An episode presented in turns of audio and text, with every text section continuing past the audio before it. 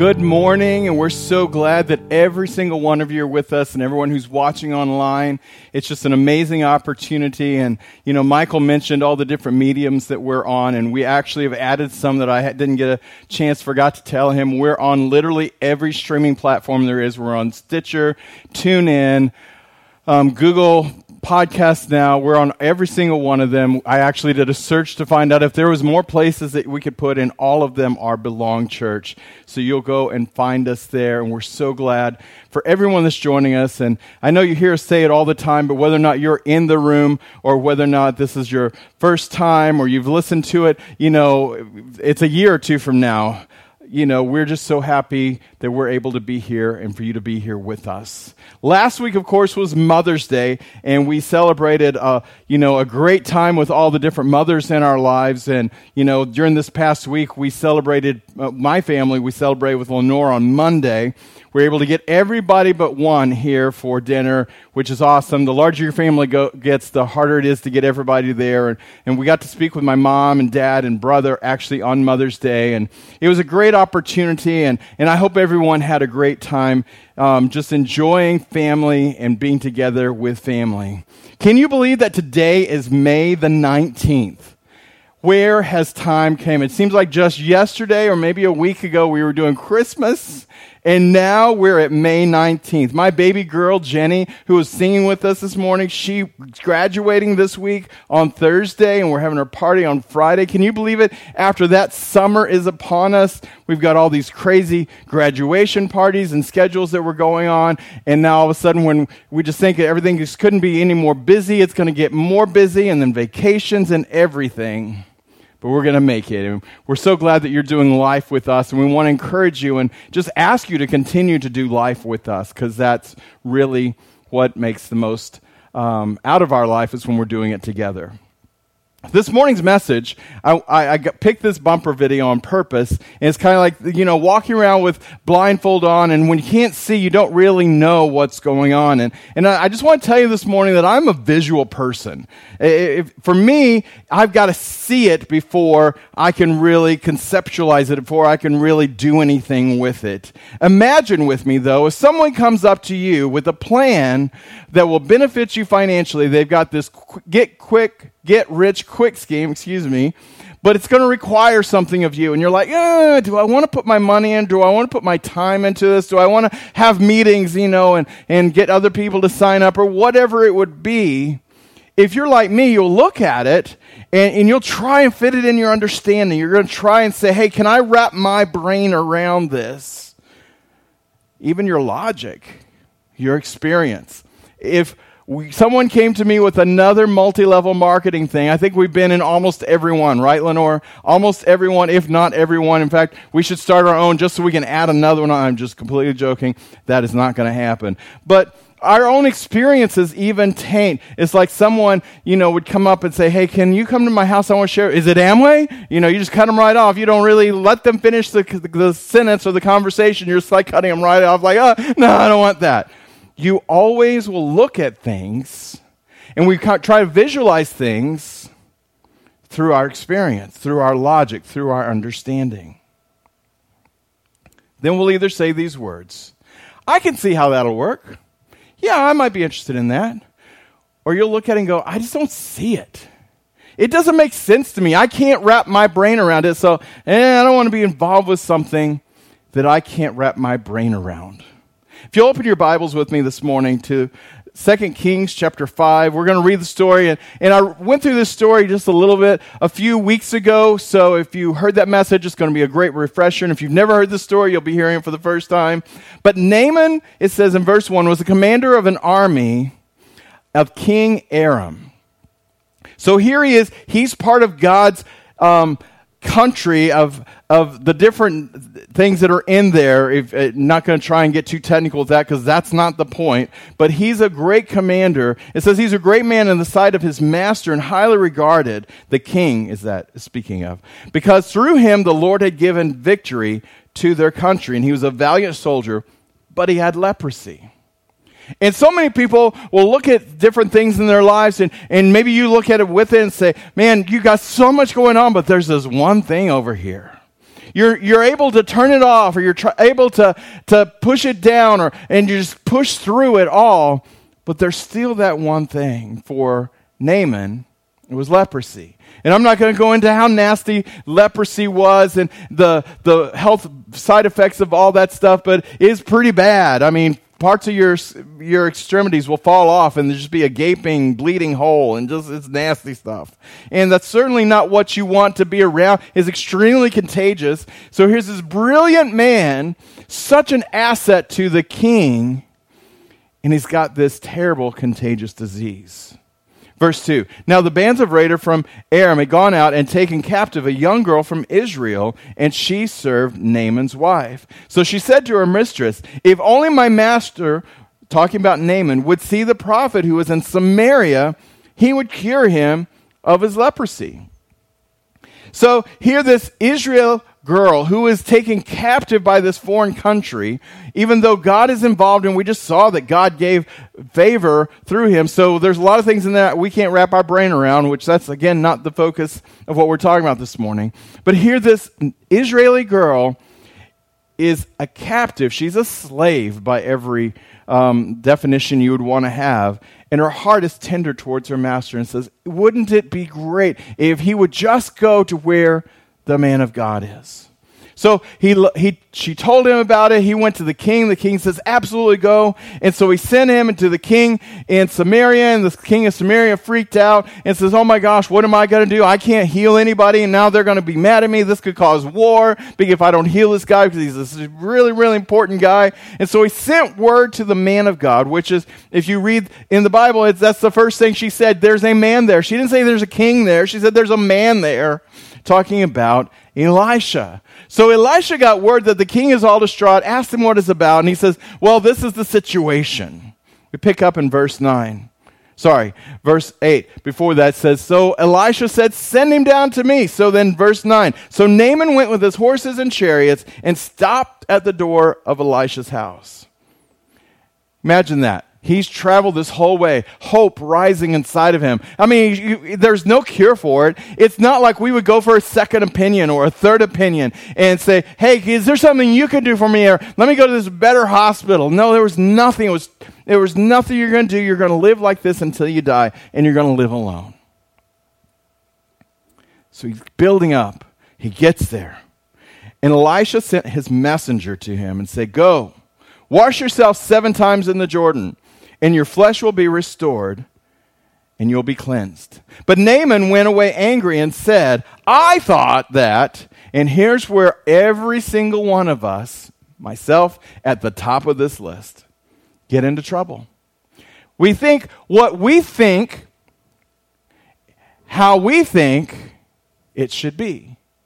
And how do we do that? We do it because we frame it the same way if someone comes and offers an opportunity for you to get into business with them we frame it in our own experience, fit it in our own logic, and we try and fit it in the thing that where it'll make sense to us. And we don't really want to do things that doesn't make sense to us. So Naaman is sitting here going, I thought surely he would come out and stand up and call on God, call on the name of God, he'll wave his hand over the spot and he'll cure me of my leprosy. But you see, it's not happening the way he thought it should happen. And he goes on, Are not these other rivers in Damascus better than all the rivers and the waters of Israel? Like, this is dirty. This is a nasty river. Why can't you do it the way I think it should be done? This would make better sense. Maybe the water's going to be like a healing water or this, you know, spring water's going to like have this antibiotic in it. And it's going to, I mean, we're trying to work your logic around it. Couldn't I wash in them and be cleansed? So he turned and went off in a rage. I find myself too oftentimes that when God asks me to do something, when He gives me instructions, I try and make it work in my own mind. And I try and make it where it's logical to me and where I can say, oh, yeah, yeah, yeah, I understand that. Okay, yeah, yeah, okay, God, I'll, I'll get back with you whenever, whenever I need some more instruction. But Naaman's ser- servants went to him and said, My father, if the prophet had told you to do some great thing, some extraordinary, out of the, like, over the top thing, would you have not done it? How much more then when he tells you Just go to the river and be washed and be cleansed. Thankfully, he listened to his counsel.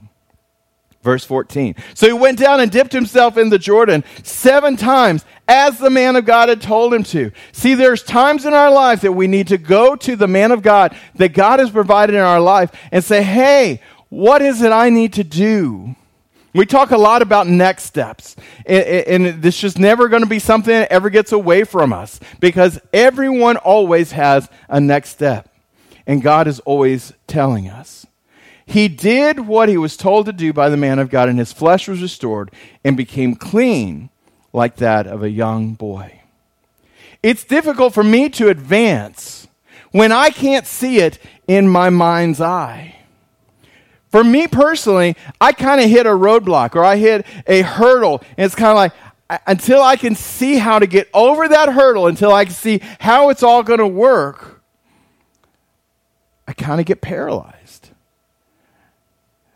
When we were still at North Church, and we, we were doing the transitions and everything. We converted the, the storage room into a, a major storage area for us, and we took everything we were keeping and put it in the sink. So I needed to use the, the space wisely, and there was lots of space going up, not that much going left and right.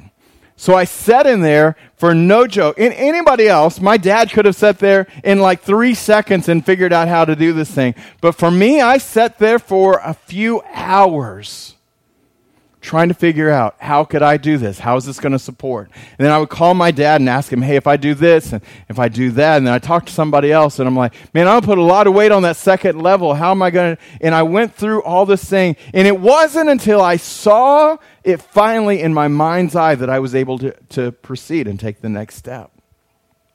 The same is true with this church. God called us to start this church, and I couldn't see it. And I'm like, God, no, I, this isn't for me. I, I don't mind being number two, number four, number 500. I'm not really concerned with what my number is, my place. But God, let me help advance someone else's vision. He says, No, I've led you in that spot for the last 30 years, and that's all building up for now.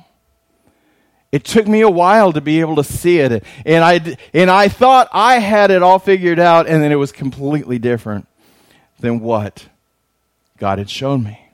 But can I tell you this? God often will show us a vision that is only partial.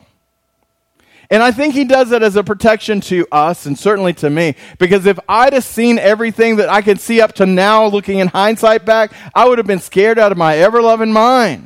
And if I can't even imagine what the future is, it would even paralyze me even more. But like, ah! And we would say these words I can't do that. There's no way. And we'll start propping up these obstacles of how it's not even possible. See, 1 Corinthians 13 says, For now we see things imperfectly, like puzzling reflections in a mirror. But then we will see everything with perfect clarity. See, right now, it's all a puzzle in some things. It's like, man, I see these pieces and I don't really understand how they're all to go together. Maybe you're like me and you've had people prophesy over you and say, hey, I've got a word from God for you. And you take that and you, you put it up on the shelf and then you get another one and you're like, these don't match put it up on the shelf, and over the course of your life, you just put all these up, and like, I'm so confused. It's, it, it's not seeming like it's all there. It's almost like there's pieces of a puzzle that are all laying out here, and like, I can't see how this is going to fit together. Goes on to say, All that I know now is partial and incomplete. But then, but then, but then, one day, when we're in heaven, likely, we're going to look down and go, Oh, I get it now. Oh, I see what you saw, God. Just as God now knows me completely. See, God knows the entire plan for your life. He knows every single step. He knows every next step that we all need to take. He knows every single puzzle piece. In Him, it looks amazing. It's like, man, what a tapestry of how this is all got to come together. But we're sitting here with some pieces of a puzzle and going, I don't get it.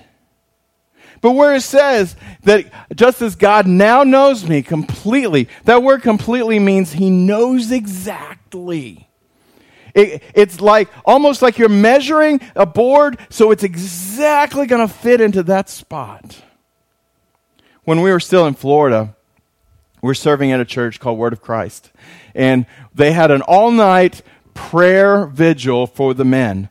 And, and I, I love prayer. It's not my calling. It's uh, Lenore's calling for sure. It's certainly not mine, but I was excited to go. But I'm not an all night prayer kind of guy. It's just like I'm, I'm happy to follow the corporate authority, and, and I went.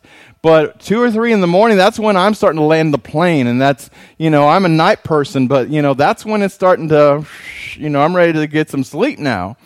Now, I know everybody else there was ready probably around 10 or 11, so I got an extra several hours, but nevertheless, I'm sitting there and I'm praying, and it was structured, and we're going through. And about 3 o'clock in the morning, I, I found myself kneeling at a chair praying.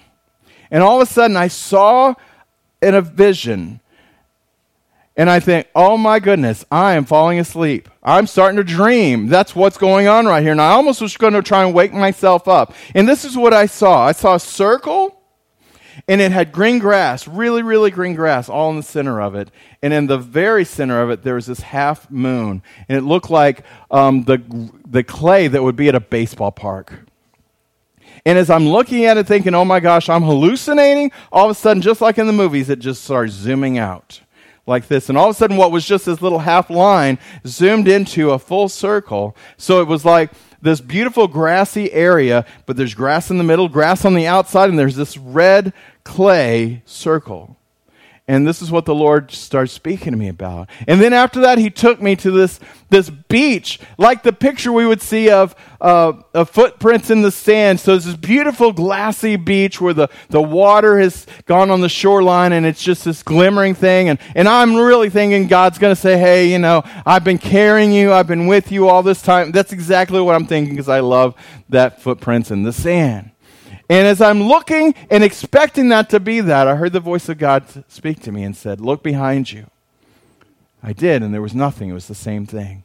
He goes, What your past has been is not going to define you. And you can't uh, look to your past for giving you fuel for your future. And look to your left and to your right. And I'm like, There's nothing. He goes, You cannot look to your left or to your right or even where you're going.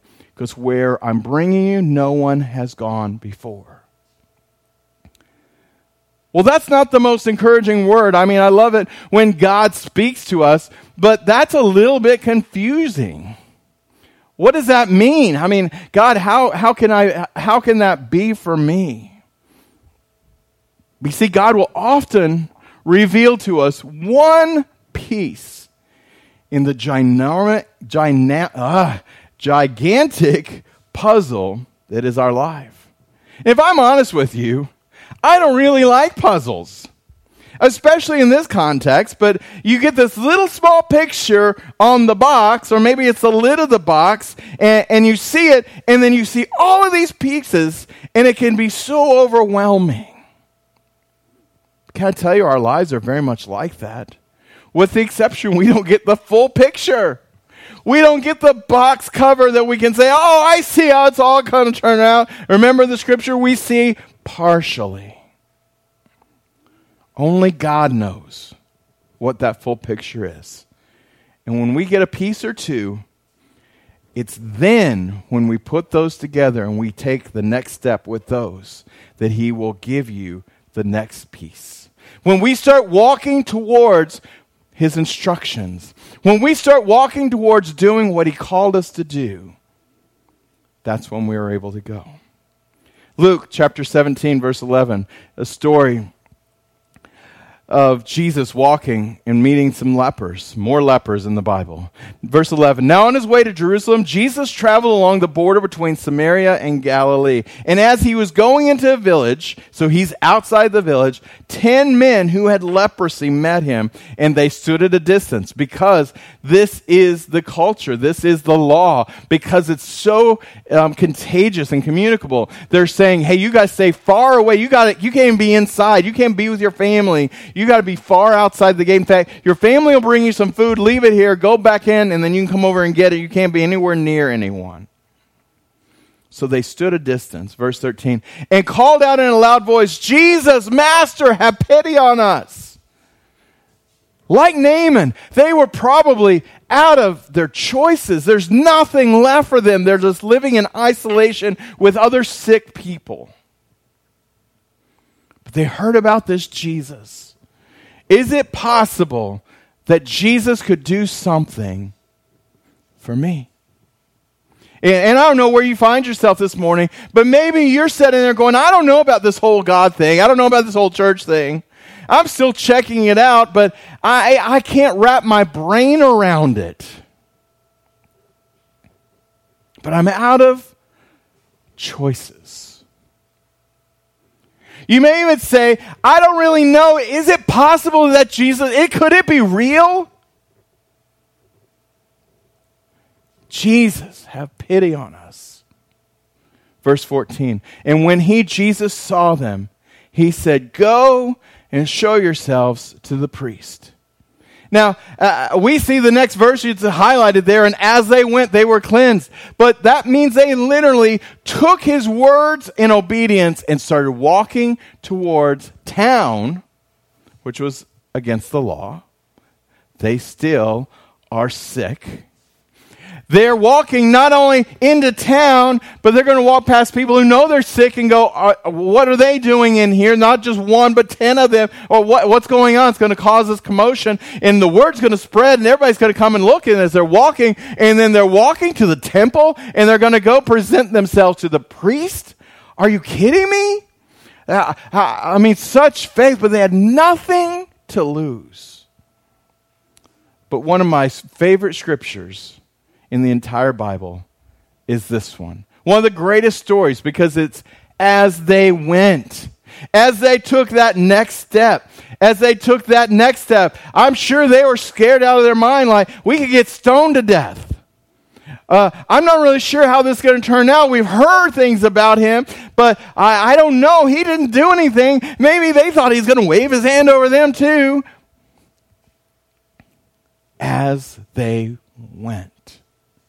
The same way we talked about last week that Jesus' mom said, Do whatever he says. And he says, Hey, take these big clay pots, fill them with water, and take them up for consideration. You're like, filling this with water, how is that going to solve the problem with needing more wine? Another story, I'm, I'm not going to take you there for the sake of time. You can, those of you who are taking notes and want to go and study a little bit deeper, you can look in 1 King chapter 17. There's a story of the widow and Elijah. And she'd lost everything, consumed it all. Her husband has died in the service of God. And she's sitting here with her last meal. And the man of God says, Hey, will you cook me a meal? She couldn't see it and he's like, hey, listen, this is what I want you to do. But do you think any of these people in the stories that we've talked about this morning, do you think any of them could see it, could conceptualize it, that their logic, their experience, and any of these things are going to like go, oh yeah, I see how this is going to turn out. Yeah, this is going to be just fine. Why did Naaman struggle so much? What did he have to lose? May I suggest to you the same thing we have to lose? It's pride. You said they're going, but I'm the commander of all these people, and if I go do this ridiculous thing, what are they going to think about me? Yeah, if it turns out good, it'll be great. But what if it what if I just get wet and this I'm dirty and now I'm going to be more mad and what if it doesn't work? Possible humiliation. That's certainly not what you want as the supreme commander in the army. Sometimes when God calls us to do things or take that next step, maybe it's to say, Yes, I'll go to church. Maybe I'll stop watching online. I'm actually going to go and, and show up because I, I know it's good online, but it's better in person. And, and being able to have somebody really hug your neck when we say, Find somebody. But what if they don't accept me? Uh, and, and I say all the time that people tell me when I'm talking to them, like, oh, the walls are going to fall down, lightning's going to strike the building, the water's going to boil, all of these different things that they think. What about being gullible? Naaman's obviously thinking, man, what if he's pranking me? And I go down and I get in this nasty river and I put myself completely under, not just one time, but seven times. And it doesn't work. Everybody's going to think that I'm gullible or I'm stupid. Isn't that like me and you? This thing that God wants me to do to take this next step or get to know Him or to come to church more often or to come every week or to go all in for a year like we talk about. People are going to think I'm stupid or that I'm gullible or, man, I could just be humiliated. What about those lepers? Imagine if they start walking into town and they show up at the gate and they show up in front of the priest for examination and they're still diseased. Imagine all of how this could have turned out the wrong way. But God. But God sees the pieces and He sees the puzzle and He sees how it's all fitting together. And while I see in part and I can't understand it, He sees it all. Hosea 4, verse 6 says, My people are being destroyed because they don't know me. The next version says that. They're being destroyed because they don't know me. The NIV says, My people are destroyed from a lack of knowledge. But can I tell you, knowledge isn't just, hey, I, I read this scripture or hey, I heard this message, but it's really getting it down deep inside. They didn't know me. Our core values are number one, you've got to know God. It begins with the first step of you, you accepting me into your life, and it takes the next step of getting to know Him. Proverbs 29 18. It's on the bumper video we opened up with. It says, Where there is no vision, the people are unrestrained. And that word unrestrained means left alone or just let go. So you're just out there wandering aimlessly in life because you don't have a vision. And just like the bumper video, You've got these blindfolds on that you're walking around and you're still trying to get through life, but you're running into stuff. You're running over stuff. And they cut to when he stepped out in front of those cars in traffic. We don't know how that turned out, but that's many of us. The NIV says, You cast off restraint. Like, I can't be held down. In the NLT, it says, When people do not accept divine guidance, they run wild. Can I tell you this morning, I'm appealing to you. I'm offering you divine guidance, not from me. I don't have any to give you. I'm trying myself to get it. But that divine guidance comes from knowing the one who made the puzzle pieces, from the one who sees the entire picture. The title of my message this morning is I Don't See It. Because oftentimes that's where we are. That's where I'm at. And say, I don't see it, I don't get it, I don't understand how it could be so, I'm going to say no. But every example we used out of the Bible this morning, had they have gone with just what they could know and understand, they would have died unfulfilled. They would have never got the fullness of what God had for them. Peter got a vision of Jesus walking on the water when he saw Jesus doing it.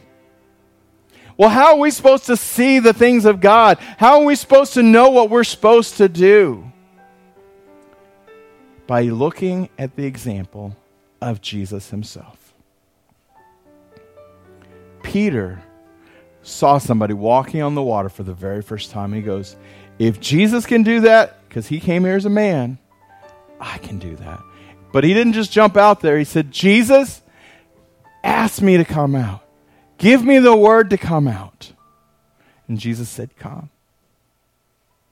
Another place in John chapter 5, verse 19.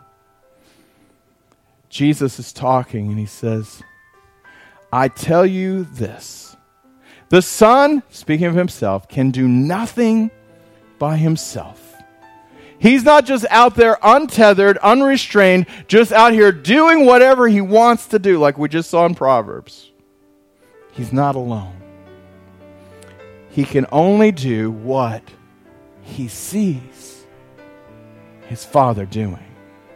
And because whatever the Father does, the Son also does. Continues on. Verse 24 The Father loves the Son and shows him all that he does. Yes, he will show him even greater works than these, and you will be amazed. For just as the Father raises the dead and gives them life, even so the Son gives life to whom he is pleased to give it. And who is that? Who is that that the Son is pleased to give life to? John 3:16. Whosoever will. God sent his son Jesus. Jesus says, everybody's welcome. You're all welcome to stay and be here with me. And I love the next verse and how it all ties in. Verse 22. Moreover, the Father, God the Father, judges no one, but is entrusted all judgment to his son. And you know what his son says? I died on a cross to pay the price for your sins so you don't have to.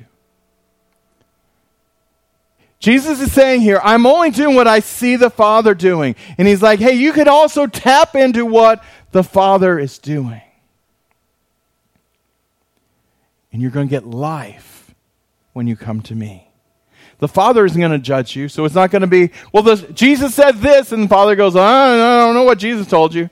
No, he says, God has relegated all of this judging to me. And I stand here having given my life for you. Jesus, of course, gave his life, as we just looked at a few weeks ago, and was buried and was raised again. And after he's raised again, he's coming, he's spending some time with the disciples. And, and some of them are not understanding how this is possible. I mean, if you saw somebody you knew and you saw died, you saw the last drop of blood fall out of their body and their limp body taken in and put in the grave and the stone rolled in front of it, and you saw all of this stuff, and all of a sudden you see him walking in front of you, you might be going, um, is this a dream? You might be having some problems yourself. Even to the point when Jesus appeared to them and Thomas wasn't there. Thomas, they're telling me, he's like, I can't believe what you're saying. I know you all are probably telling me the truth, but I can't fit it in my own mind until I see it.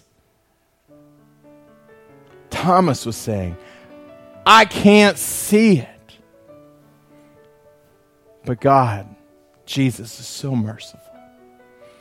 John 20, verse 29. Then Jesus told him, Thomas, because you have seen me, you have believed. But blessed are those who have not seen and yet have believed. Jesus likely is not going to appear before you and say, like Thomas, here, you put your fingers in my holes where I was crucified. He's likely not going to show up to do some spectacular thing to say, Whoa, here I am. You and I fit into this. Blessed are those who haven't seen and yet believe. Will you bow your heads? So this morning I'm going to ask you, are you ready to begin? Can today be your day? See, you don't have to see all the pieces of the puzzle to put the one that's in front of you with the next one. And right now, that may just be simply surrendering your life to God. Saying, God, my life isn't what I thought. It hasn't turned out like I thought. And like those with leprosy and other sicknesses and illnesses and things that, man, it's not like I thought it's going to turn out. Jesus says, I'm not coming to judge you, I'm coming to accept you. Can you take that at face value? If that's you this morning, I want to just lead you in a simple prayer. Say, Jesus, I thought I could do it all on my own, but I've made some mistakes. My life's a mess, and I need you. I ask you to come live inside of me. Save me, change me. Show me what and how to do it. Today I'm changing my mind. I'm choosing to transfer my trust to you and not what I've always done or thought. But I choose to trust you, what your word says. Say this I put my faith in you. In your name, Jesus, I pray. Amen.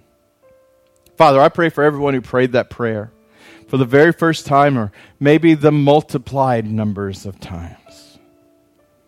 You're still there with arms wide open, waiting. God, we give all this to you.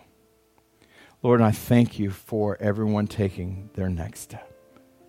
In Jesus' name I pray. Amen. If that was you, I want to ask you to take one more step for me. Michael's already told you our, our, our number that we use for texting for the church is 469 289 1114. Can I ask you to take the next step and type, send a text to the word? Send the word next to 469 289 1114. That doesn't mean you're joining a church. It doesn't mean you're doing anything. All that is, is we're going to let you know what your next step could be if you'd like to take it. We also want to hear from you what God is doing. And we see that a lot of people are watching and listening from all around the world, and we'd love to hear from you and to hear what your was going on in you. You can send an email to info at belongdfw.com, or you can send prayer requests to prayer at dfw belongdfw.com. And lastly, if you want to be a part of the financial part of our ministry and being a part of the solution and touching the lives of many people, you can go to givetobelong.com. Well, I have said a mouthful, so if you will, stand to your feet with me and we're going to pray and be dismissed. Father God, I thank you for everyone who has sown into this ministry this week. Those who have gone beyond their tithes and their offerings, Lord, to even help with the projects like Amber and trying to help her save her stuff from storage. God, for the different ones that are in need that we're trying to be there for. Lord, I thank you for all the prayer requests that have come in this week. Lord, I thank you for all the connection cards and the welcome texts that came through. God, I thank you for what you're doing. And Father, I speak a blessing over all your people. In Jesus' name I pray.